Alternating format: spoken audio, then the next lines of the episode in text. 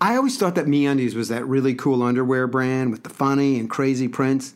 But it wasn't until I actually tried them myself that I realized, holy crap, these are really comfortable. They are so comfortable that I don't even want to change my underwear. Well, we're not recommending you do that, but I forget that they're even on. And when I go in to get my underwear in the morning, I feel sorry for my old cotton boxer shorts because they're not being used anymore because I just want to wear my me undies because they are so comfortable. And you're probably saying, Jimmy, you're exaggerating. No, I'm not exaggerating here. And you're probably saying, Jimmy, how can they be so comfortable? Well, they use a micro modal fabric, which is three times softer than regular cotton. I can't believe how soft these things are. And it's the exact fabric that you're going to want to have down there. Now, MeUndies has just launched a brand new membership. You can level up your top drawer with new MeUndies each month. Members will gain access to exclusive prints that no one else can get. They get special member pricing on every product MeUndies makes, and you can switch styles or skip any month you want. Now, MeUndies has a great offer for my listeners here on Improv Nerd. For any first-time purchasers, when you purchase any MeUndies, you get do do do do 15% off and free shipping. Pretty high tech with the sound effects, wouldn't you say? This is a no brainer. Get 15% off a pair of the most comfortable undies you will ever put on. To get your 15% off your first pair, free shipping, and a 100% satisfaction guarantee, go to meundies.com slash improv nerd. That's meundies.com slash improv nerd. Jimmy, Jimmy Carrane, Jimmy Carrane's a nerd. Jimmy Carrane's an improv nerd. Jimmy Carrane's a nerd. Oh, Jimmy. Hey everybody, this is Jimmy Carrane, and you're listening to another great episode of Improv Nerd. Our guest today is improv legend Jeff Michalski. He was a founding member of the Second City ETC Theater in Chicago back in the 80s. He studied with Del Close. He started the Second City Training Center in Los Angeles. He is a master improv teacher and director and improviser. He directed Stephen Colbert.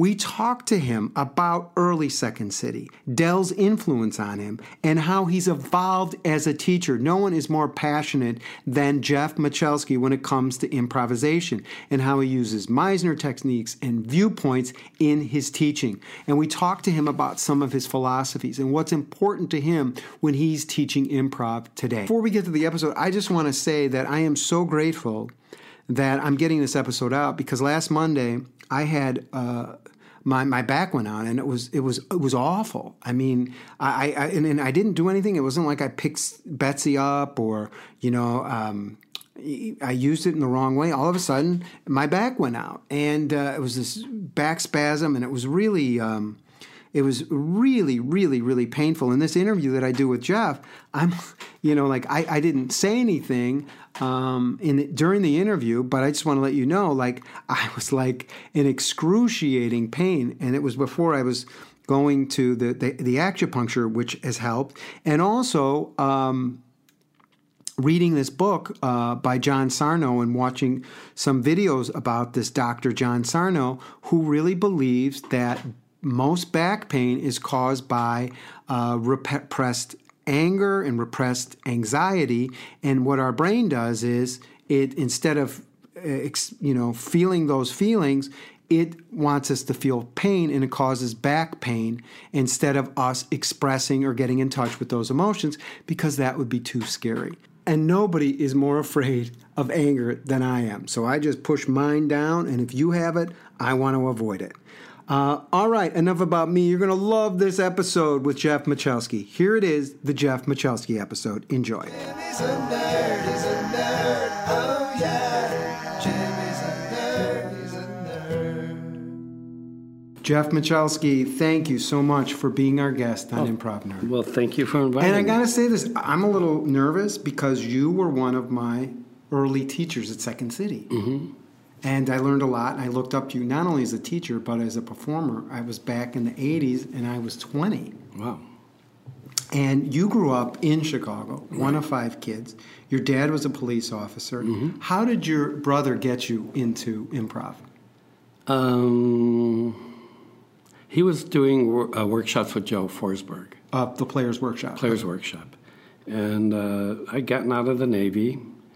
Um, you know, I had one of those low draft numbers, and I enlisted in that. And you know, I was kind of a funny guy, disruptive, funny. Not not uh, Robin Williams like, not trying to, not for the. Uh, I wasn't trying to entertain people. I was just entertaining people.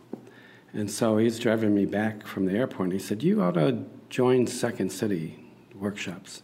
Had you heard of Second City at this point? Uh, yeah, my uh, uncle, and also he's my godfather, used to tape the WFMT things on reel to reel and play them for me. But Which was a radio station here in Chicago, Yes. and they would record the shows at Second City. right, and I didn't know who it was. Uh, You know, it's the same way that I was being introduced to Lenny Bruce and other people on reel to reels, basically that my cousins collected. So uh, I, you know, I didn't know who they were. I didn't know who Severn Darden was. I didn't know who any of those people were. I, it was just funny stuff. It, they could have been the Goonies for all I knew, right? Which I also he also played for me, right? So um, I enjoyed it, and uh, I still hadn't put it together even when my brother told me uh, about the workshop. So as soon as I walked in, I felt right at home. Uh, you know, people were laughing right away. I was participating. It was sort of like what I did even before I walked in the door. And then you very quickly, like in a couple months, you're performing at Second City. Well, not at Second City. I was performing at coffee shops and stuff around. I did get hired at Second City when they had an emergency audition because a, uh, a touring company had stayed in Cleveland to start their own group. And Joe Bercerni, who's a, commercial actor, he Yeah, the- Joe B. He's the guy that came back. And when he came back, they fired the messenger as well. So you got hired early at Second City, Yeah. and then you got fired. That, by the end of the weekend. Okay. And then you go on to do Comedy Rangers, right? First, the St. Vitus Dancers. Mm-hmm. So the first thing I did was I produced a show at the Grace Lutheran Church with uh, Larry Cove. I used my GI Bill instead of paying my Columbia college tuition. And I paid the actors too. Uh, Bernadette Burkett, Larry Coven, Jim Fay, Eric Forsberg, uh, a girl named Lorna Abrams, I think, that I'd met because I did a play that uh, was up for a Jeff nomination called Rimers of Eldritch. And um, we had coffee can lights and stuff. And Tony Papaleo did a horror show where all the action took place off stage, and we did a little sketch show. And uh, uh, that's where I met Bernadette, and she's George Wendt's wife, and uh, wasn't then. And uh, Jim Fay, that's where we started the St. Vitus Dancers. We just went, okay, let's, we went to the Hull House and opened a show there, got good reviews. And uh, when that was over, Jim said, we didn't know what to do. He said, well, there's these comedy clubs out in, the one in Lyons called the Comedy Womb. And there's another one in uh, uh, Rosemont called the Comedy Cottage. And these so- were stand-up clubs. they're stand-up clubs, yeah. But we were the, kind of the first, also with the initial people playing there. So uh, uh, emo too was there, but he was Emo Phillips, He was called. He called himself Johnny Dark at first, and we said there already is a Johnny Dark. You can't do that. And uh, we kind of took him under our wing because he was kind of a a weird duck, and he went through many incarnations. Phil Bufka, Bufka Phillips, And you guys were doing sketch. we're doing sketch and improv. Jim Belushi used to come see us before he was at Second City. And then uh, you get hired at Second City. Well, it didn't exactly go that fast, but because we were on the scene for many years, with the, we, we evolved into the Comedy Rangers. I'd gone out to California and done the Groundlings, so I, I was already doing improv here, and then I did the Groundlings and a bunch of gong shows. So I got in a union, and uh, I did the first VJ and uh, with uh, Michael Nesmith, and then uh, I missed being here. I missed playing with those guys, so I came back. And then you studied with Del, right? So with, I studied with Del before then. And what was that like? What did you learn from Del? I learned, well, I always learned something, but uh, here's phrases that come to mind. Right? Impeccable warriors. And what did he mean by that? He meant it's part of that thing of following the fear, of, of moving courageously into the thing that makes you uncomfortable. That sense of vulnerability. The other thing he would say, he'd say, You guys are not actors, you're poets. You're poets. And what did he mean by that to you? He meant that you were generating your your poetry through your understanding, that your uh, your connection. The reason that you seemed legitimate is because it was you expressing through yourself. Like I did a lot of characters, you saw, Yeah. right, and um, but I started getting notoriety at Second City in the reviews when I stopped doing characters. It's when I I became director, and so I, I would put my stuff up last. So I would go, well, what do we need in this show? So if it was a straight man, I was a straight man. If it was whatever was needed, that, and that helped me grow as an actor as well. Which is interesting because most people at Second City, when they're they're doing a review, they're like, "Oh my God, I'm short in the show. I need to be put in the show." But when you directed, you actually hung back and Yeah. said, "Okay, where am I needed?" That's right, because it's the only way I could gain uh, uh, legitimacy with my cast. I had to, I had to put them first. I couldn't compete with them. And then uh, I talked to Paul, uh, Paul Sills, and Del, and so, "Well, what did you guys do when Paul walked out, for instance?" And he would tell me little strategies they did to put up the shows. Because Del would, I mean, uh, Paul would often quit a couple weeks before opening. And Dale had that reputation too at That's Second right. City. Yeah, Right. They both did. Right. Panic. right. They learned. uh, Del learned from Paul probably to do that, right? I don't know. I don't know. Well, uh, I probably Del probably I don't know what his relationship was with his cast, but I know from being around him, he could be devastating to an individual. I saw that too in class. I Yeah. mean, he could be. People would leave or in tears. Yeah, yeah. So I don't know. How, why, uh, I don't know that that's always a good thing to be a director. Or if it is, you need people that can come back at you, like the Thirty Years War Company. Those guys are all seasoned improvisers from outside Second City. Rob Riley, Danny Breen, Bruce Jarchow, um, Belushi was in house. Uh, Megan Fay, Lance Kinsey came from Tennessee, but those guys are already kind of fuck you guys, you know. So they, they would respond well to Yeah, that's right. Del being a little hard on them. Right, absolutely, and um, and fight back too. That was a great show. I don't know if you ever saw Thirty Years of War. No, but I they didn't. used that show for the touring company shows for the longest time. Prior to that, it had been a show that Joe Flaherty and Belushi did that they used all the touring company stuff from. They only used those two things for the longest time.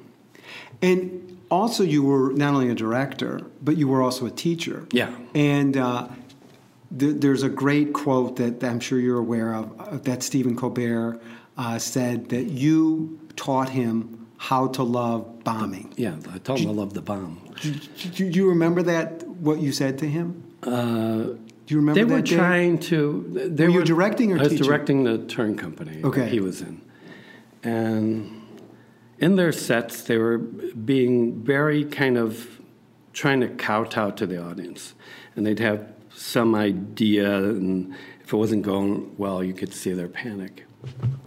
And I said, no, you, you have to learn to love that. That's where, that's what you need to do, is to bomb. Because at that moment, you are, well, here's, it's about trajectory, right? You realize, I lost the audience, right? The player. When you bomb. You're bomb, you're starting to bomb, they're, you definitely, they're gone. And you realize that. If you suddenly back away and give up, they feel sorry for you. If you try to fix it, then they get annoyed. But if you keep going in the same trajectory, whatever you were bombing about, but with more awareness now, you keep going that way, harder and harder and harder. So give me an example. Um, So people are listening to this podcast Uh-huh. understand how they need to go harder and harder and harder for something. uh, let's say, well, I'm going to use a content thing. Okay. right? So let's say you lost the audience because of content, you right? You said something that was offensive to the. Right. audience, right? And you lost them. Maybe it was a, a house of same-sex people, and you you did your whatever thing that offended them. And as a player, you probably go into shame and you want to shut down. That's how you shut down, Right. Uh, or you try to fix it and go, I didn't mean that, or You apologize, or, or you lie to them, uh, or you apologize or lie, or whatever. Right. But if you keep going in the same direction, eventually you'll hit that point where it levels off, where they truly understand and accept what it is that you're doing, and you have everyone in the house at that moment. Mm-hmm. And he said he used it when he did the Bush roast, and went at the press thing, that they weren't laughing. And uh, Paul Dinello had written, and him had written another uh, alternative thing. And he said he remembered what I said. And he kept going that way. And he did get the, they eventually had to laugh. So, in probably Stephen Colbert's, because people probably know that, he probably went harder and harder on Bush, right? Yeah, he just kept, pres- he, he, didn't, run- he didn't go back away from what he was doing. And the press had to, and it got absurd because I forget the woman he had on the end. She's a reporter, uh, very famous for being a left-wing reporter. He invited he she was his guest on the Diaz. I wish I remembered her name, but uh, he he's he's got that. He's the impeccable lawyer he, uh, in everything. You don't see him back away ever. And part of the genius of that character was that that character just kept going, didn't apologize. He read all the books that he was dealing with the person. He knew from Bernie's classes, uh, too, Bernie Sahlins, yeah. that satire was self-indicting. Right? That it's What does that mean? that means that you and we see a lot of propaganda. We watch SNL whatever. When you're just making fun of a person, uh, that's not satire. It- celebrity or politician, or even their policies. That's not satire. Satire is self-indictment. It's how does my behavior differ from my ideals.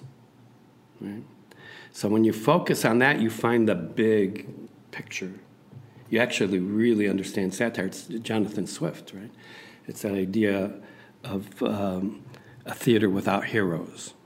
That's what Second City should be. That's what it was a theater without heroes. What do you think the state of, you've come back, you've seen shows, what do you think the state of Second City was back versus when you were there in the, in the 80s? Well, um, um, you know, a lot of people will go, oh, oh, my guys were the best, this, this and that. Well, that's not exactly true. There were ups and downs there before the Rob Riley cast, where Bernie went out and got people from the outside. You, it, it was a pretty homogenized cast. I think they called them the country clubbers, and they're uh, they're all from the North Shore, and their their stuff was kind of flat and Shields and Yarnell-ish. I don't know. There was what year are we talking about? 90s here? no, this 80s? is, uh, late uh, 70s? late seventies. Yeah.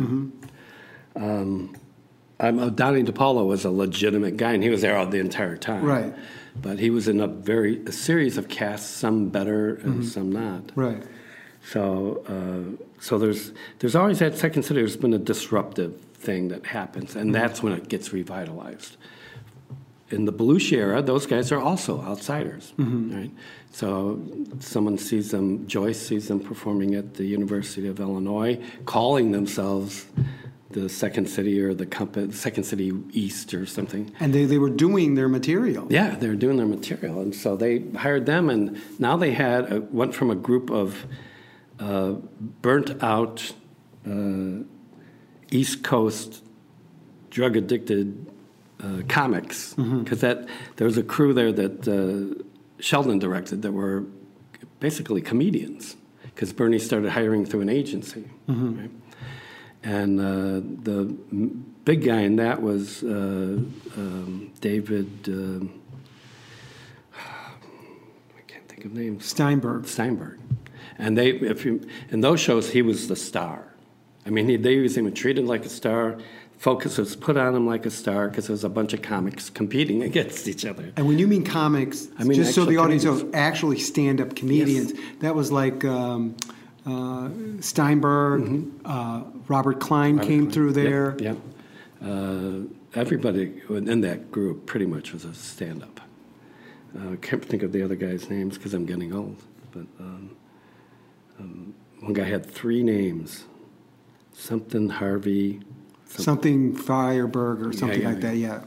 and uh, so so that so the Belushi th- thing comes in and disrupts that. Ramis, those guys, right? Ramis is a Bill Murray's in there too. Bill Murray's on the back end of that. So Bill Murray takes Brian's place, Brian Doyle Murray, who's a great improviser. Uh, and it's really not there that long. I mean, Billy's not there that long because he goes to join those guys in the Lampoon. National Lampoon, he was uh, doing um, Lemmings, I think, Yeah. right? On the radio. Yeah, and those were the first SNL guys. Basically, were uh, Lemmings guys. And then what about your year? You know, you had, you know, you you and your your wife Jane Morris, Jane Morris. start the ETC uh, theater. Now Yeah. at that time there was only the main stage and the touring company. Right, we weren't supposed to start anything. Well, tell me how that came about. They were going to put touring companies back there uh, and do best of shows. And we were already, we had already played clubs for years and years. We had a sense of our own material.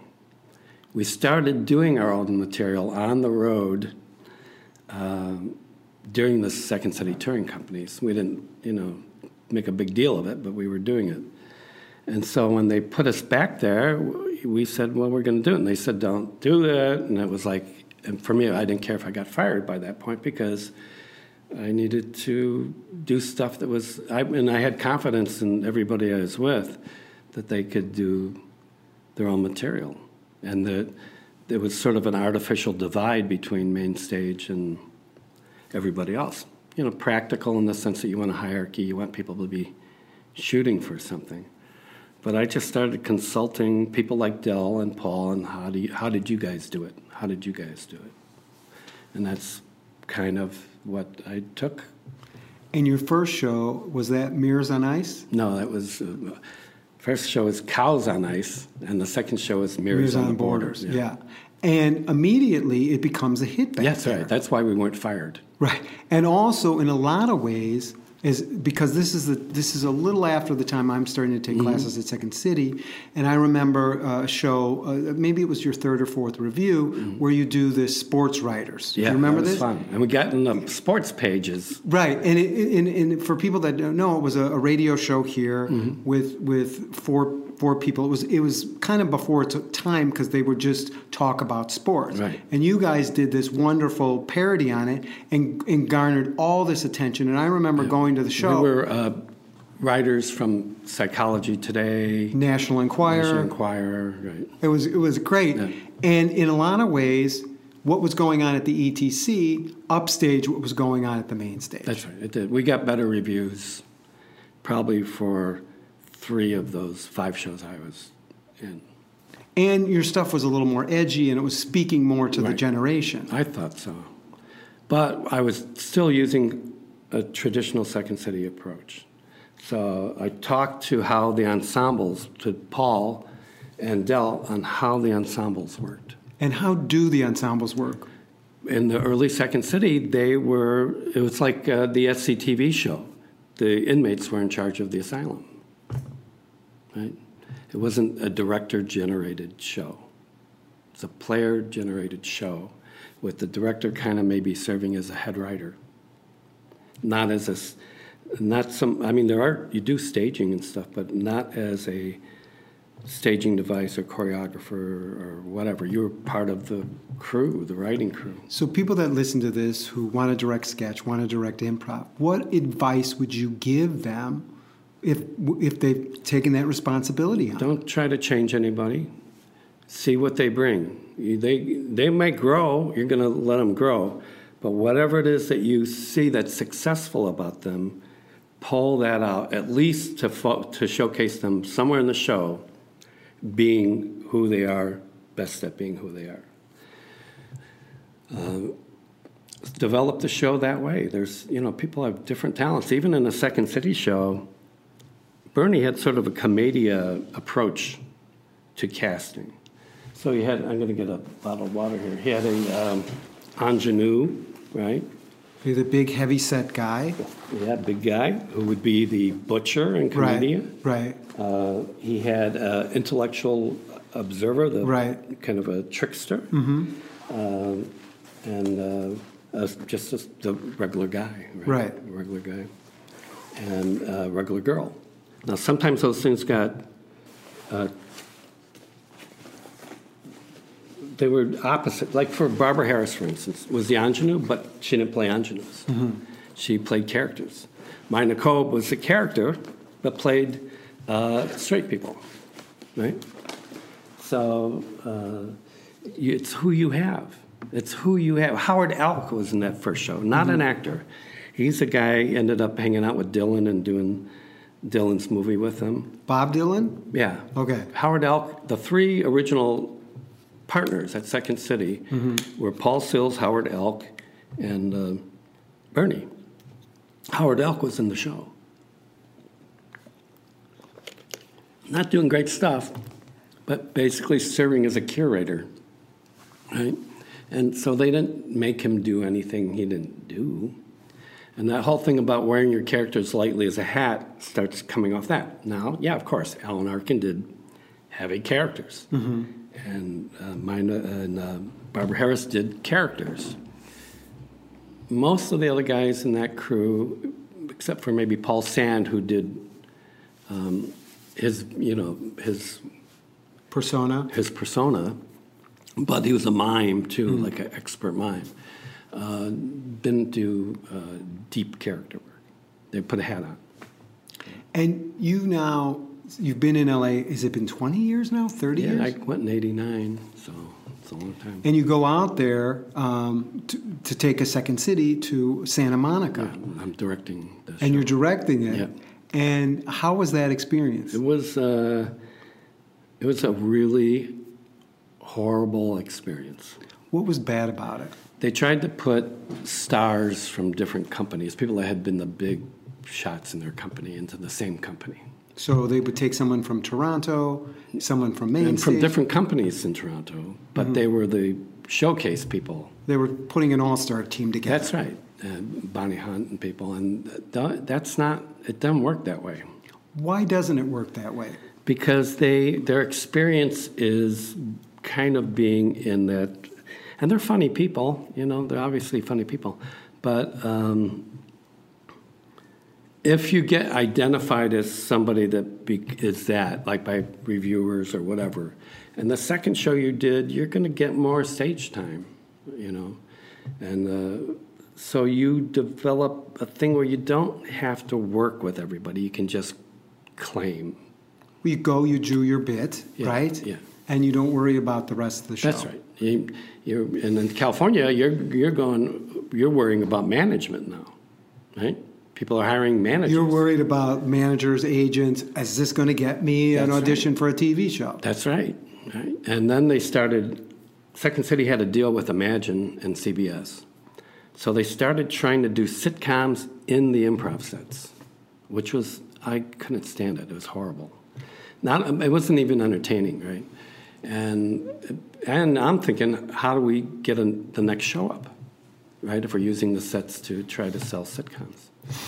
And then there's other issues with it too. If you're using somebody else's scene that's not there and turning it into a sitcom, how ethical is that? Right. And you're talking about real money now. You're not. Yeah. You're talking about could be hundreds of thousands of right. dollars. And in this particular show, everybody wants to be showcased in that fashion, Mm-hmm. right? Now, I was able to do that, but it was a struggle because they don't, you know, people don't necessarily want to share time, right?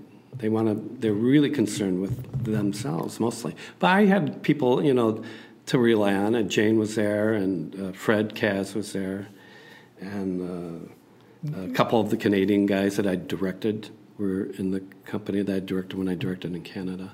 So they knew how I worked, you know. but when that gets over, you guys, you and your wife Jane Morris, set up the Upfront Theater.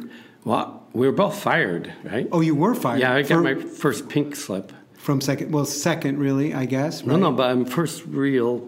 Someone walked up to me with a pink slip. You're kidding me. Yeah. And what was the grounds of being fired? I wouldn't fire Fred Kaz. Now, for people who don't know Fred Kaz, Fred Kaz, uh, legendary piano player, Mm-hmm. uh, music director here at Chicago, was one of the original people at Second City. No, no, he was came in. Uh, the first guy was a guy. He's got a Sufi name now. Um, Cat Stevens. no, Okay. I'll, I'll think of it in a little. But but firing he Fred, was Fred's roommate. But but firing Fred Kaz is like in Second City. I mean that that that's a big deal. It was a big deal, and What, why did you want to fire him? I didn't. I did not want to fire him. Oh, they wanted. They want, the producer wanted to fire him. and what was their ground? that he was old fashioned or something. There are people in the company that wanted somebody that played rock and roll and stuff. And there was a guy in, in uh, Canada, very good. I worked with him, uh, Bob Derkach, great composer, um, would be a good guy in that. But I didn't know they were thinking about Derkach. I just know that they wanted. Fred was outspoken if he didn't like what was happening. And uh, that's To, to the cast members? to the cast members, to the producers, to everybody. Right? But because it had sort of been a family thing before, if he if he had had a thing uh, argument with Bernie, it you know it was there, it was open, but it wasn't grounds for uh, insurrection or insubordination, right? So uh, obviously, if you're going to keep hiring Del when he keeps walking out, there's there's a uh, There's some dysfunction in the family. yeah, and an acceptance of uh, This is how we work. Yeah, yeah, or this is how this guy works. So you you- begin this after this. You begin these. They fired me from directing Mm-hmm. and replaced me with two guys who would fire Fred, and they did. But but as a, a as a uh, carrot, they let me start the workshop program. So I started the In workshop. Los Angeles? Yeah, I started the workshop program in Los Angeles, and I did it. Though I go, how would I do it? And I called Severn Darden, I called Mina Kolb, I called Avery Schreiber, I called all these great guys and made them part of the program. But you couldn't you couldn't pay those guys a hundred bucks. You had to pay them not great amounts of money, but enough to go. Look, this is a partnership Right. right? And uh, so we did that for a while. And, and once you have a commodity, that's the only thing that was making money in California. That's because the shows were uh, probably we maybe did four shows a week out there instead of six, six days. So I'd run Thursday through Sunday and not full houses. And they, they had a lot of leverage, a lot of money they owed for people that invested and had promised them a return within the first year. And that was not going to happen. So this earthquake thing came up where they wanted them to do earthquake compliance in the theater. And uh, they, uh, Andrew went to the landlord of the building, he wouldn't do it. And so he used that as uh, a way to get out. Was that a hard time for you? It was very difficult for me because it was not the way I worked. We got a good show up, but uh, I had to be adversarial to my cast for the first time. Not that I was mean to them, but I was demanding that everybody get their piece in the show. And uh, And really, at ETC, it was eh, people would say it's Jeff and Jane's theater. I mean, you had, you know, if you wanted to get hired back there, you had to get to know Jeff and Jane. that's not true. But I mean, you had you had your own thing back there, your own anonymity, and now you're going to LA, and in a lot of ways, you have to answer to people. Yeah, that's true. What happened was, and and even in the ETC company, they would remove my guys and put them on the main stage or send them to New Right. York, and they'd give me the people they fired from the main stage. So I wasn't choosing people. Okay. Right? Um, there would be individuals I could uh, say, well, let's bring this guy in. They would consult me on it sometimes, Mm-hmm. Right. but other times they just gave me. That's, I had eight, nine person casts sometimes Mm-hmm. back there, and I still put up a show that out reviewed, and people that they didn't want up there, and still was able to do that, and because I just approached it differently. It's more, it's more of, of uh, me trying my best to help everybody get their thing together. And I did fire people sometimes, but that's because they either weren't participating or were playing some other type of game of um, competing through the front office. You know, So they, uh, you would fire them if they were. if they were people that were just basically there to report that everybody's mad or terrible or whatever. Um, and then you, when you're in LA, you get you get fired. You actually get a pink slip. I, I'm learning so much Yeah. about you. And then you guys start doing the Second City um, Herald alumni, Second City alumni. That's later. So what happens is um, this kid who was a student. I went to Atlantic City that uh, Well, they to work for Second City for that summer because Joyce was always very good to me. And uh, when we came back, Second City was closing, and we got the we got the word about it from someone else. And so I won't tell you the terrible story about that, but uh, basically it's a surprise to the cast that they, they were closing. It's basically you're closing Monday, right? Um, and there was a kid that was in the classes. He had some money from Malibu. His dad was a motivational speaker. And he approached my brother, who had taken over my classes while I was in Atlantic City, to open a theater after Second City closed. And he wanted to open it in Malibu. And so my brother asked me about it, and I said, I don't know. And I started walking on the promenade. And I said, let's do it here. Let's do it where Second City said it can't be done. And we found a Mexican restaurant. I mean, it wasn't the promenade the way it was is now. It's still kind of sketchy. Okay. And we found a Mexican restaurant that we could lease month to month for, you know, something we could afford. And um we started cleaning it out and ripping out tiles and pulling old food out of the ovens. And we opened up a place called Upfront Comedy. When we did, we suddenly had a bunch of the old Second City students coming in to play with us. And then Second City, who was also trying to do a workshop still there, called me in for a meeting. And they asked the woman that gave me the pink slip. And she said, uh, We'd like to uh, take over your thing. You guys would still get paid, you'd be teachers, uh, you know, it'd be a Second City thing. And, and I said, I said, look, the reason we have people is because they don't want that. that you guys, they felt betrayed by that. And, you know, so this is up front. We're doing this up front. That's what we called it, upfront comedy. And this is before IO goes out there. This is before UCB goes out there. We had the original Second City cast on stage our opening night, most of them. from the Santa Monica show. From 19, no, from 1960 in Chicago. You're kidding me. They Who were called the Postmodern. Uh, The, the first person I called when this club thing came up was Severn. Severn Darden. Yeah, I said, Severn, if I open a club, will you play there? And he said, yes, of course. And so it was Mina Kolb, Severn Darden, Roger Bowen. Um, they had a couple guys that weren't from the original company. Uh, Peter Bonerz, who was with the uh, Committee. committee, and uh, Gerrit Graham. Um, I don't know who he was with, but he was in the movie called Phantom of Paradise. He played Beef, the big rock star in that, and uh, maybe Tino, Tino Insana. So, but and, but Paul Sand walked by the club on opening night, not knowing what's going on, and I, I made it a point to have our windows clear because I wanted people to see what was happening on stage. I don't care if they stood out there and didn't pay him watch. And Paul saw his cast on stage, and Fred, of course, was playing piano. So that was our opening night.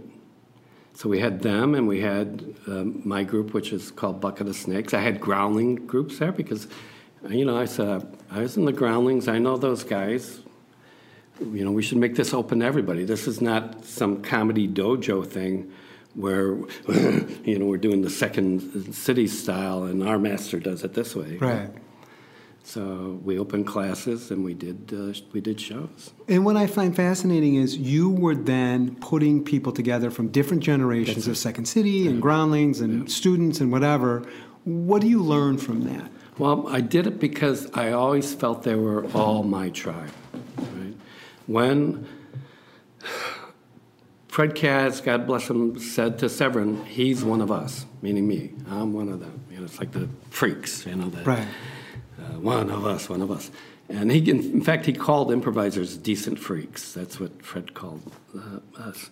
And I, you know, and Paul's thing was, "Who's your cast? Whoever walks in the door." And both of those things are things I actually kept in the ETC thing too. I didn't reject anybody that walked in, even if they were because they're fired. Even if they had a bad reputation, even if they were fired, even if you told that these this person sucks, Yeah. you would work with them. That's right.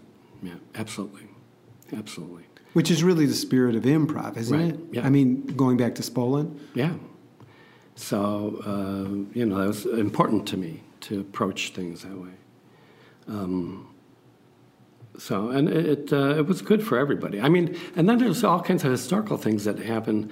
Tina Fey thinks that the first equal cast was three men and three women, and the cast she is in.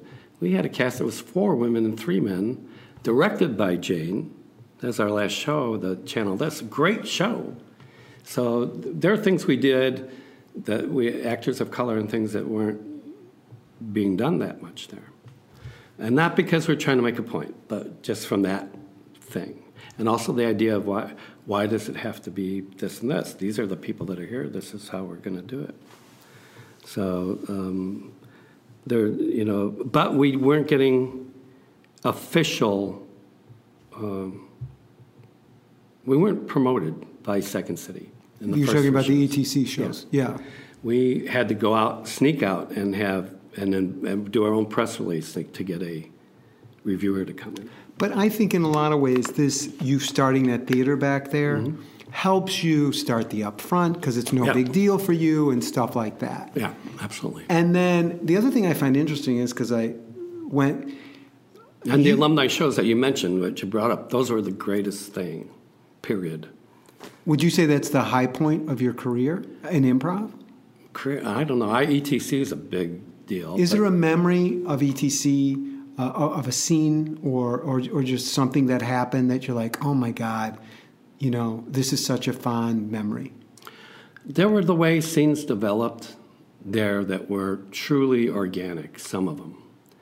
Uh, not my scenes even, but there, there's a thing called Sensitive Men. I don't know if you remember that scene. It's from Mears. And the device we used was something Del told me about moving in triangles. So we had this scene where these three guys are at a party. They're incredibly sensitive men, and they're, they're talking, they're smoking and talking about what was happening down in the party. And kind of a talky scene, and I just remembered that thing that Del did and said, anytime somebody moves, we're going to be in a triangle, and anytime somebody moves, everybody moves.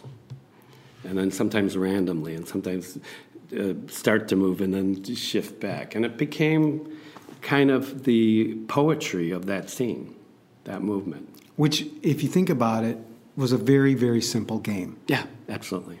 Absolutely. And now, you know, you, you The, te- the other thing I learned at ETC, now that you mention it, was there are two. You're doing two things in this, this the show. You're you're making your point on the the uh, what the scene is about, but you're not expecting everybody to get it. You're doing this, but you're constructing the scene in a way that everybody likes the scene. Everybody gets the scene on some level, so it's broad enough for everybody, for the groundlings, right? Right. And deep enough for the interior. We did a scene, and we were doing this this scene where we were doing uh, making fun of Spanish um, soap operas, and I didn't care for it. But I'm, you know, I'm, again, I'm not going to intervene with the cast and go, "You can't do that," right? Because it's all. Uh, uh, jokes about uh, fixing cars in the street and all that stuff pretty stereotypical stuff and for the time. And I went, yeah, you got to do something else. So I grabbed the guy that cleans the theater. He's Spanish, Puerto Rican. I forget his name, unfortunately. And I, and I, we wrote a scene together in Spanish. And so we treated it as a dub scene. Uh, so I, I forget if we were doing English on stage or Spanish on stage, but there were two different scenes. The scene in Spanish was a scene about the turmoil of being an immigrant and, and how much has been taken away from them and the fun that's made out of them. And the other, the English scene was the stereotypes thing. So I think we had, I think we had people on stage speaking the Spanish part and people on the mics doing the English part, like a translation. But if you were Spanish, you saw a different scene than everybody else. And the thing uh, that I have a lot of respect for you is, I think you're a re, you're a teacher. It's almost, it's very important to you uh, about being an improv teacher, and you've evolved since we worked Yeah, together. absolutely. You know, and um, you talk about it's really important when two people are on stage. You teach engagement. Absolutely. Can you explain that? Uh, it, it, it means that if you're in your head writing, you're not engaged with the other player. You have to be there right from the beginning. So you have to be connected with them in, in some fashion, even before you start talking. So I did a play in with Actors Gang people in Los Angeles, and uh, they called us me and Hamilton Camp in at the last minute because they'd lost their cast. We had to split up. And uh, we came in, and there were these people running around this big warehouse, and seemingly connected, but you know everything looking random. And um, Hamilton said, "I'm not doing that shit." And I was watching them do it, and they seemed to be connected. I said, "I think they're doing what we do, except all with movement." And sure enough, that's exactly what it was. They were doing viewpoint stuff where they're moving kinesthetically in a space. They could be.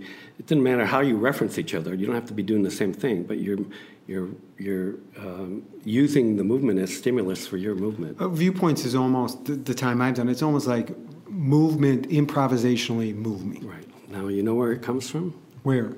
Anne Bogart went and saw a dance company where they had broken down the viewpoints of different stage practices and named them, and architecture, um, gesture, so forth and so on. That company was founded by Viola's sisters, Viola Spolin's sister Beatrice. So it was the same thing. Right, but they, in in a lot of ways, movement, and I think we'll probably you elaborate on this. Movement is like the simplest and basic i- improv. It is like the It's the it's the it's the most absolute yes and you can do, right? You're Mm-hmm. Right, if you- acknowledging. right. If you come out and the, Spolin's mirror exercise is, is is you can't get more primal than that. Right. Two people mirroring exactly what they're doing. Yeah. Well, we're doing kinesthetic stuff right now. It's just part of communication. Mm-hmm. Right. You're not in your head, and, and to stimulus, I'm doing my hands, you're doing with your Right. hands. And that's kinesthetic movement that we do all the time, but we don't acknowledge it. Mm-hmm. So when you see two people just kind of standing on stage, or one of them even disembarks to go start creating aware, they're disengaging from the other player for a moment. Now, yeah, of course, the other player has the uh, uh, option of moving with that person. But if you're going out to create something that's in your head, you're disengaging. So, um, how do, would you like to see two players start f- to, to get that pure engagement? The moment they walk on stage, well, the first thing is if you walk on stage by yourself, then you do use the architecture or the audience, right? If there's somebody coughing in the audience, I'm like, you know, so you would cough too? Is that what you're? just cough or just do the gesture, Okay, or even just this, you know, like a clown does, you know. right. Boom. You would recognize them coughing. Right. You- I'd, rec- I'd recognize there's a sound, a stimulus, Right. So you're reacting to something in the audience, which is interesting. or the architecture. okay, give me an example. We're in a. Well, like let's um, we're in a room. There's some lights overhead, right? And so I can play with the shapes of the. I can move the shapes of those lights, just, and then I can also use them for in the abstract thing for what they intended for. So I can play with it like this, right? Or if it's a speaker, I could do that even if nothing's coming out. So what you're doing is saying react to something. Yes, The right. first thing to do is to react to. it. to give in to the stimulus. What is the stimulus in the room? You, um, in comedy clubs, you'll sometimes they used to have the big coolers in the bar, right? And the ice would Make that clanking, clank, clanking clank, sound, clank. right? If you don't acknowledge it, it's horrible. It, you, nobody can pay attention to the show, right? But if whoever it is on stage or something goes, listen to that shit, and they put attention on it, then it's fine. You can do the rest of the show now because you acknowledge that thing that's obvious to everybody. Same thing when you're playing with an actor. That actor might have a story, but if I can see on his face he looks sad, that's what the audience can see. So this is another concept that you talk about. Reading the other player. yeah, and you said there's story there. Yeah. So if I'm looking, let's say you come into a scene and I'm looking, um, I'm just, I'm, I look frustrated. And I might say, you, you're frustrated. Yeah, I just, I just got fired. Right. And then, so now I would use the word fired. I'd break that up, and that's the that's the focal point that Del would bring up. Okay, got, you got let go unjustly. You got you got you got disbarred. Right? That's what I'm saying, right? So those two words, they're uh, either the unjust one or disbarred, is defines the place. Okay, so This place is a place where people get dismissed. all right, so you took fired and you got a relationship out of that? Yeah. And you got a location out of that? Yeah, the, I would do the, the location would be uh, maybe a, when I say disbarred, maybe it's a uh, legal clinic. Right? And our relationship is, uh, we're two people that have been cut off from each other. And so Del's theory was that to to take that first, to take that word or that line and and, and He would say deconstruct it? whatever the phone, yeah, deconstruct it. That's what the scene's about. That, that whatever that person said means way more than what it means on the surface. In order to find out that meaning, you have to deconstruct it, in, either in your head or, or, or even verbally. Right? So I'll give you an example. Let's say that you use the word chair, right? Right. So, what is a chair? Right? So, everything you break open is an abstract. It's poetry. You can't define a chair. You, I mean, you can sit there all day long, and you cannot define what a chair is, right? So, as an abstract, it's a place to rest. It's a head of a department, in a colloquial term. It's a place of execution. So now I can do a scene that takes place at an execution place. I'm executing my teacher, and he's been someone that I've always relied on for comfort. So let's go back for a second to this this first line thing. And if you come out and I'm calling somebody's behavior, and I'm let's say I'm looking at you, and you look very sincere, and I said, uh, uh, "Well, Bill, I got some good news. You got an A minus on today's test." You can do that, and that's fine. I play that way all the time too. But there's a deep, there's a deeper thing there. So if you say, uh, "I got," so you say, "I look," sen- well, I. So my response would be because I'm trying to justify the gen- sensitive thing was, uh, I didn't think I had it in me. I didn't. I didn't think I'd make it through this. I'm shocked, right? So I'm acknowledging your read of me. I'm putting it in context of uh, the A. I don't feel like I deserved it. I mean, there's So to A lot of me, you're, you're, you're taking that line Mm-hmm. to simplify it for people that are listening to understand it. For me to understand it, and them too, is like you're emotionalizing whatever that is. Is it that simple? in the con- it, it's in the context of your read. Your read could be anything, right? right. So it doesn't have to be necessarily. It's a demeanor read. Uh, emotion might be connected to it. Um, I don't like projected emotion, right? If it's there, it's fine. Right. But if you project, if you walk on stage angry just as an artificial thing, you can't sustain that. And in order to sustain that, sustain that, you have to have the other player uh, um, do a conspiracy of mediocrity. They have to pretend, which uh, Bernie would say was awful fiction. So this isn't your approach. Isn't we're making any of this up. We're taking it off the partner. We're discovering. So, and the extension of that is pattern recognition. You, you familiar with William Gibson, the writer? No. Okay. So his whole thing is about. He's a science fiction writer, but his stuff is about branding. And Del also loves. he loved science L. Ron Hubbard. Yeah. Um, so pattern recognition is how the brain works. So you're, you're, we're here this morning and we can't get in the door. Right. So that might cause a bit of frustration. Right? Mm-hmm. You, you went and solved the problem right now, but it might cause frustration. Your brain will start telling you why there's other things to be frustrated about. Right? It'll it recognize that pattern and go, yeah, maybe I'm not going to get to the acupuncturist in time, and you know, so forth and so on. So the frustration starts building.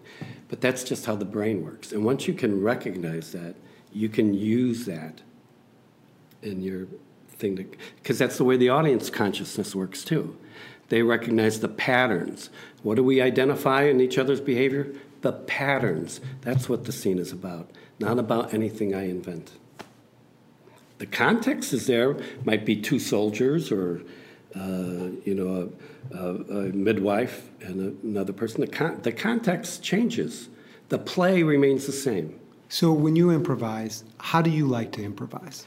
I start off trying to know nothing about anything. Even if you've given a, been given a theme. Yeah, because even Nandel would say this too. You're not given the theme, the suggestion, to do the suggestion. Suggestion is cheese. That's right. It's the thing that triggers something in you, something personal, right? Or editorial. And it's that that's what emerges. So you hear cheese as a theme. Yes. And Uh, ferment, uh, for me, maybe fermentation becomes part of that. That's for me as a Second City guy who's trying to look at what is the scene about. Maybe I've broken it open now. I've deconstructed it to fermentation. Right? and you're also going to come into that scene blank. Yeah, even that scene. I've already been informed by whatever we did at the beginning. Yeah, I'm, I'm totally blank, but I'm but something in me has uh, given me fermentation or smell or something. So uh, it's there. So will you come out smelling, or will you just go, you know what? I deconstructed it. I'm still going to come out blank and hope that somewhere in the subconscious it's there. I, I know it's there. I know it's in the sub, subconscious. So but you it's really closer to my consciousness now because Right, that's how I right, play, right? right. So I might, I mean, if it, if I made a face when I heard cheese, that's I'm going to use that. Okay. I'm not going to connect it to anything. I'm not going to tell a story off of it. It's just the way my face looks. Okay. So you come in, you've got your cheese face, which looks kind of squinty Right. eyes. And then somebody will say, "Read that." uh, Whatever that guy, you look disgusted. Maybe they'll say, right? And then I'll just give an honest answer. It's Mm-hmm. you like- look disgusted. Yeah, and I said, I might, uh, I might say, I just, uh, I can't stand the atmosphere. And they might, they break open can't stand or atmosphere, whatever it is, they break that open. So I'm get you give me can't can't stand the atmosphere. And How do I break that open? you- well, what is atmosphere?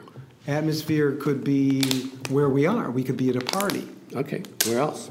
Uh, atmosphere could be we're on a plane. Atmosphere could be What about as, uh, as- as far as tone? Atmosphere. Can be a tone in a room, right? yeah. Right? Uh, it could be too loud. Yeah. It could be you don't like the people. Right, that's right. You know. So let's say you said you don't like the people. Mm-hmm. And You now- don't like the people. And now this is a place where, if I got a postcard, this is a place where you do not like the people. And it's personal, but also broad. Mm-hmm. So a place where I do not like the people might be a church. So I could say something like, you know, um, So I go, uh, s- so I would do the where at that point. So if once you broke that open, Mm-hmm. I would make it a, a church. I don't believe in what these people believe in. And you would manifest the church, right? Yeah. So you would manifest the church. So anything I create, you manifest. Anything you say, I man, I put it in the space. Mm-hmm. So you show us a, a church where people don't like each other. Mm-hmm. Right? And that's our beginning. And then we have, then that's our thing too. We don't, we, the atmosphere, there's an atmosphere between us. and my next thought would be like, oh, come on, get over it. It's your sister's wedding. And uh, you, that becomes a problem. But the, I have to acknowledge that, well, that's the kind of, this is the kind of people she likes. These are the people she invited. These are not people that are here for her well being or yours. I think you're just intimidated because they make more money than you. Yeah, and they flaunt it. Look at it. They're burning cash. They got champagne all over the place. Well, can't you, one day out of the year, can't you just not make it about yourself? So you're saying that this wedding, I'm making this moment about me. Yeah, you're in. I'm contaminating this atmosphere. Yes, you are. Look, everyone's wearing a tuxedo. You're in the, the wedding party and you're wearing a freaking t shirt. Well, maybe I don't belong here. Maybe I don't belong here. Well, the way you're dressed, you don't belong here. What about you? You don't belong with these people. You're kind of kowtowing towing to their atmosphere. Look, I could get a job out of this. I'm networking. Okay, I understand. I understand. Well, good luck.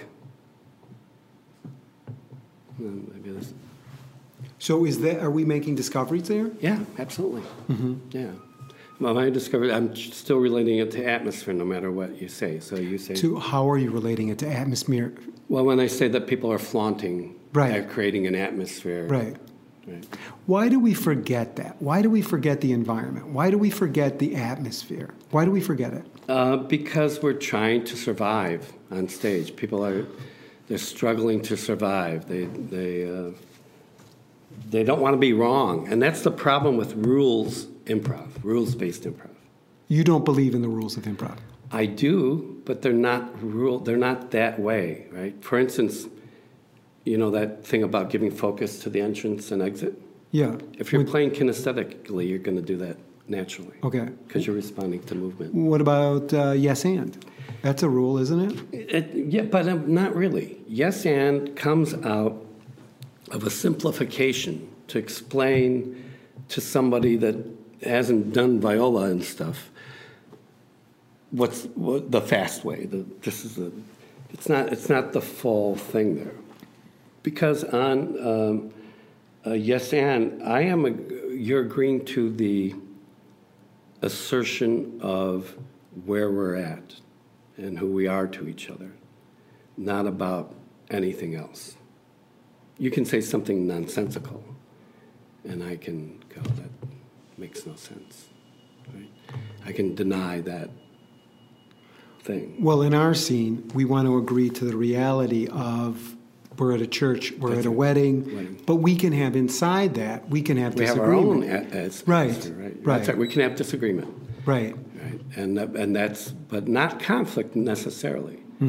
Conflict is straight on. Mm-hmm. Okay. Conflict is yes no, right? Right. So we have something in there. There's a little tension in our thing, Mm-hmm. but it's not straight out conflict because I'm able to walk away and say good luck, right? Right. So uh, it's not just a fight about uh, I'm being bad, you're being good, Okay, what about in our improv there?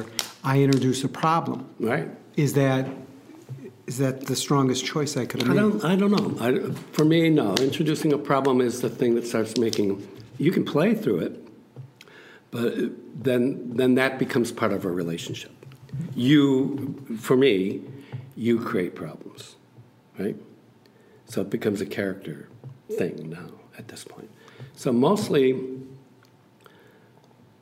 real. It's what you've already shown the audience. If you're if you've shown the audience you're a disagreeable person, then you're going to play a disagreeable that's person. Right, that's right. Uh, so the, it's the discovery. How is our behavior to each other? What's the pattern here?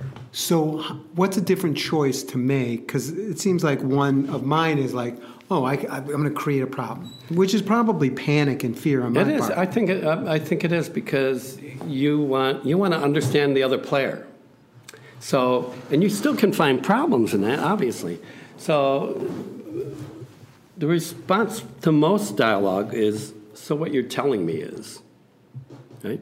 It's reframing what the person, not reframing it, but just repeating what you understood that person to say. so, give me a line and see if I can do it. Okay. Um,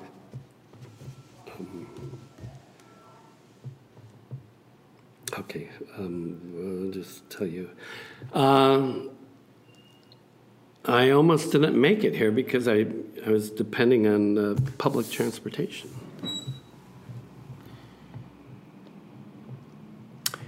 you came a couple minutes late because the 147 wa- was late. Yeah, I, I just abandoned it, really. I Oh, and you walked here, huh? Well, I got an Uber, which I'm oh. ashamed to admit that I spent money on an Uber. But, but so, but it's more like what you're telling me is, is the breaking down of public transportation. What you're telling me is, you, I could be telling you a lot of different things there. That I don't have patience. Mm-hmm. I could be telling you uh, that I didn't plan ahead. I could be telling you You didn't call me for a ride. that's right. All those things. Okay. So then you get the, the full meaning, and that's already expanded the world, Okay. right? And that and so you And you and listen, you see Pasquesi and TJ. That's that's their thing. so that first line people want to just zip through it. They want to just get it over with. But you're saying take a little that time, is absorb. The line. That is the line. That's, that's the, the most line. important line yeah, missing. That's right. That one and whatever you close out on. When you create problems for me, uh, when uh, problems on stage, I always solve them. Not, not, uh, not, uh, not, to, but because there's no reason for us to watch a bad transaction, mm-hmm. right? How much is that? Uh, $4. $4. And then I go, well, I'm not paying four dollars. And then Well, it we- says four dollars. I'm not paying four dollars, right? So now we have this transaction. Right, that's going nowhere. That goes nowhere. So in that case, I just okay. Here's the four dollars. I'm not happy, but there's the four. And that, that beats over. Mm-hmm. And then we can find out what the scene is. Now, for me on the reader like that, I might go, you're, you're a guy that sticks to the rules, probably to the de- detriment of your business. You could haggle with me. You could have. well, I, there. Um, Yeah, see, now you, you're looking concerned. You, Well- you- I, the, I, the thing is, I have to pay taxes on that money, okay. and I could get audited. All right, I understand. I understand. Case closed. Are you, are you going to eat that here? Um, do you want me to? Uh, yeah. Because if you take it outside, then I'm going to have to give you a bag. Wow. Yeah. I understand. You just, every little detail. How many napkins would you like? You didn't say when you bought What the, what's the, what's, the- what's the limit? I know. One? Give me the my one napkin. Okay. Thank There you go. Um, the recycling's over there when you're done. Any rules you want me to know on that? Yeah. So one is for cans, one is for paper, and then the other is for just trash. So So you're telling me that you are hyper organized, this store. Any disruption can just destroy the whole thing. that's why I only have one customer at a time. Yeah, I see the line. So, yeah, we can play. So it's, it's about the reads and what's it more about? In fact, I probably could have gone what you're telling me. I waited. I went over here and said, "Oh, I didn't do that." Right. Right. And so, so I came back. But I was just once you said you're a guy who plays by the Right. rules, then I just create. I, I just right. played the game of the rules. Right, that's right. Now that might not have been my first choice. No. You know. But that was my read, and so you honor my read. I, You- yeah, you which is agreement. That's right. And it does, and it makes improv better That's right. and easier for That's me. right. It makes it a lot easier when someone tells you who they who they think you are, as opposed to me trying to tell you who I am. Right. Right. That's the storytelling part. Is when somebody goes, "Well, I'm not like that," and you know all that stuff, Right. Mm-hmm. and they start rejecting everything right from the beginning. Then they're telling story. Now we're waiting to see that point where we could actually engage. There was something that you said um, about Del, and Del said, you know, we need to react like paranoid. Paranoid, or something like that. What Yeah. did he mean by He that? He meant that whatever the other person's saying is way deeper than what uh, you you th- might think they intended. They mean more. And I think we sh- th- we just sh- Right. showed a great example Right. of, of that. That's right. Um, if you watch the 19, did you ever see that 1960 tape of Second City? They got one with, uh, it's got Severn uh, and, and, and Barbara in it and everybody. They're doing that. Severn will go, So what you're telling me? So what you mean by that? He's doing. They're doing a scene, first affair, where the daughter. Uh, uh, he comes in to see his daughter, and uh, he's, they have small talk at the beginning, and it, it really it's about her having sex as a teenager. But all through it, it's both. So and she'll say, "So you're trying to tell me this, Dad, right?" So they're reading into the meaning of each, and it deepens the scene. And is it just simply, okay, I'm going to take some time. I don't have to throw my next line out. No, I- I- just just take take that. It doesn't take that much time, really, but it takes presence. You have to hear what that other person says. So sometimes you'll see people playing, you know, they're uh, new people in your class, and you go, wait a minute, what did she say? They're running off to the argument or the next line or Right. whatever new invention.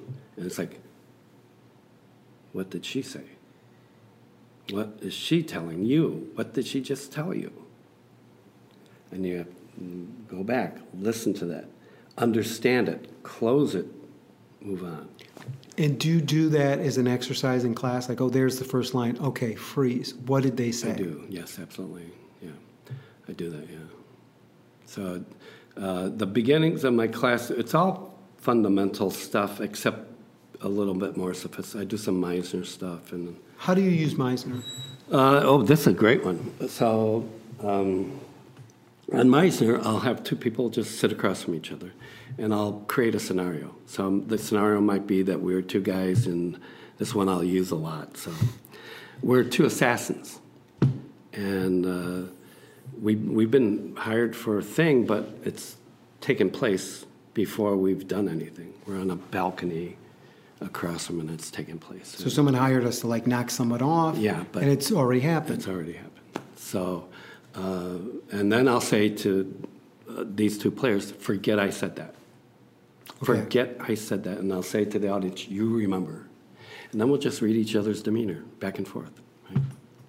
And that's what the, and the, you see a scene emerge from it, a really sophisticated scene. And will you let them talk? Yeah, they'll say, I perceive you're, uh, I I perceive you're bored. I perceived you're uh, interested. I perceive you're surprised. I perceive you're trying to figure something out. I perceive you're trying to figure something out. I perceive you're scared. I perceive you, you're, um, you're, you're surprised that I'm scared. I perceived you a little disappointed. I perceive uh, you not knowing. I perceive you a little more confident. I perceive you unsure. I perceive you sure, sure, sure of yourself. I perceive you as still unsure. I perceive you as relieved. All right, and then just end there. So uh, we would go, the audience would go off those beats and say what happened between these two hitmen, right? Right. So they might identify you as the newer guy, right? And me that sees us as a, a foreboding, right? Maybe, because I don't know, right? Right. And uh, that, uh, and I was relieved to know that you didn't know what was going on. Well, there was definitely a status thing. You had the higher status Right. than I did. Right. And I, in my mind, I'm thinking, all right.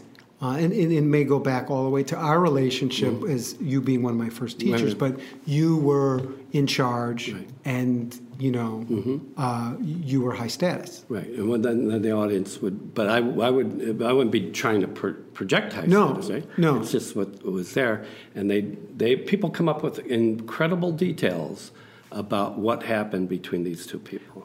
Why is it important to have that um, thing at the beginning that didn't go right?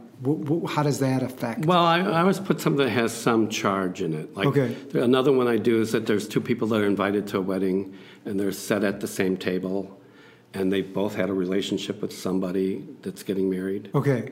and they're like in the corner, and then so there's some sort of You're introducing stakes or, or a little tension to a the a little scene. bit of uh, tension, not necessarily a competition, but whatever.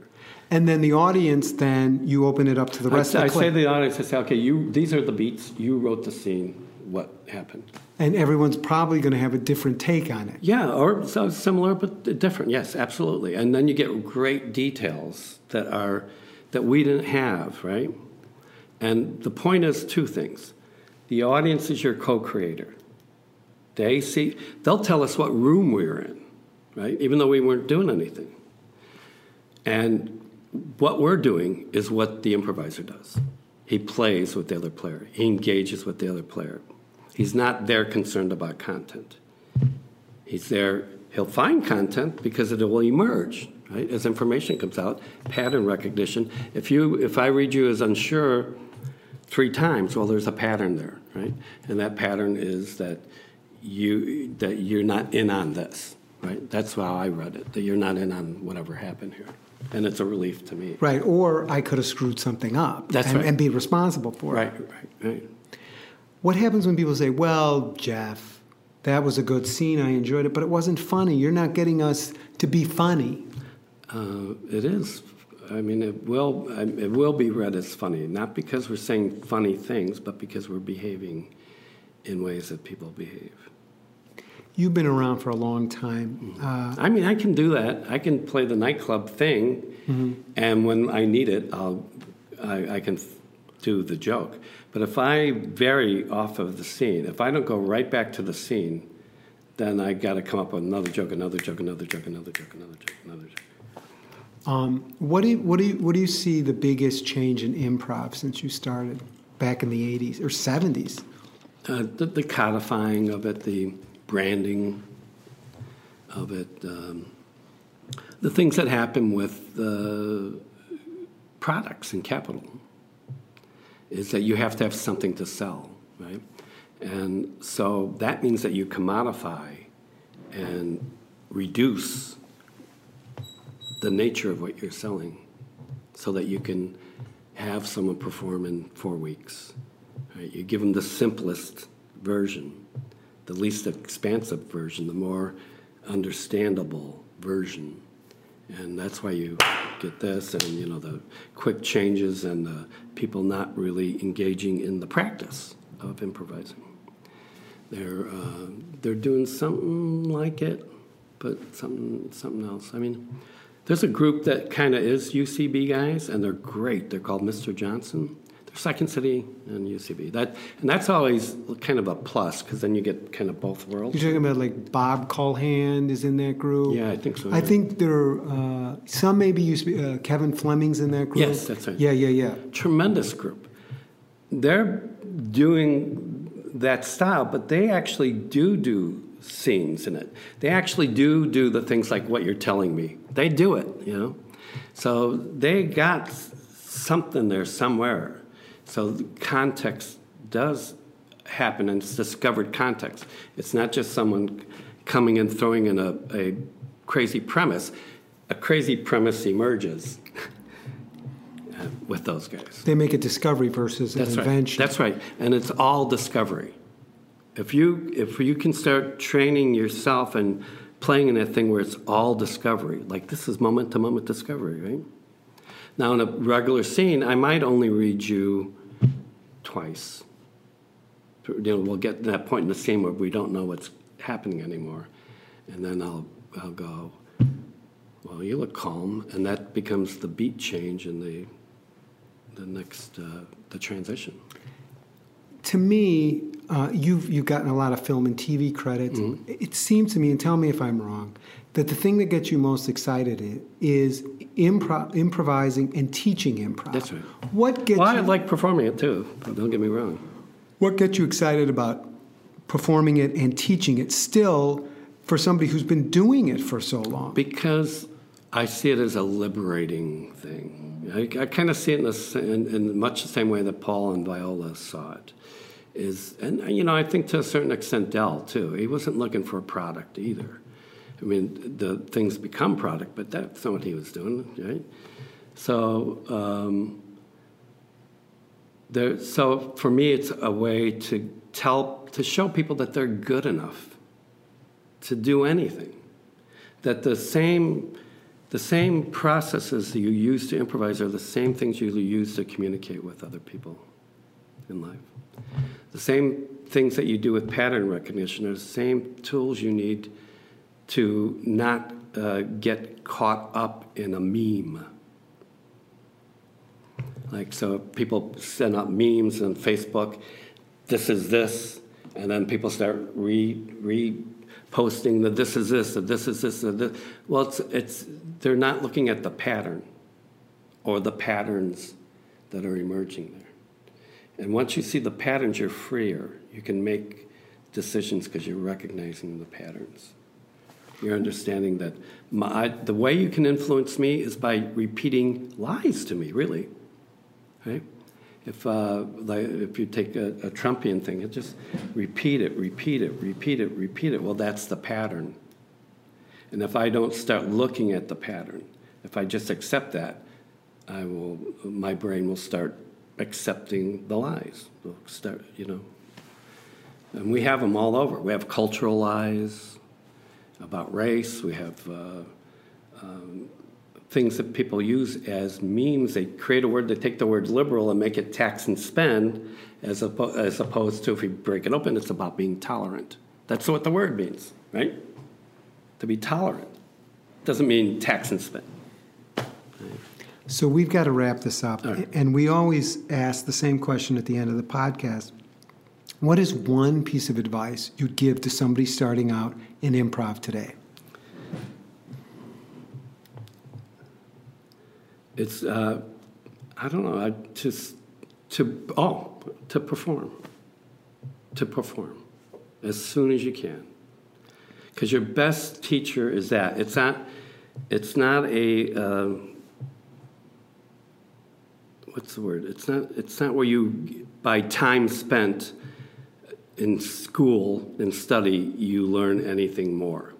Everything's already there right from the beginning. The practice is there.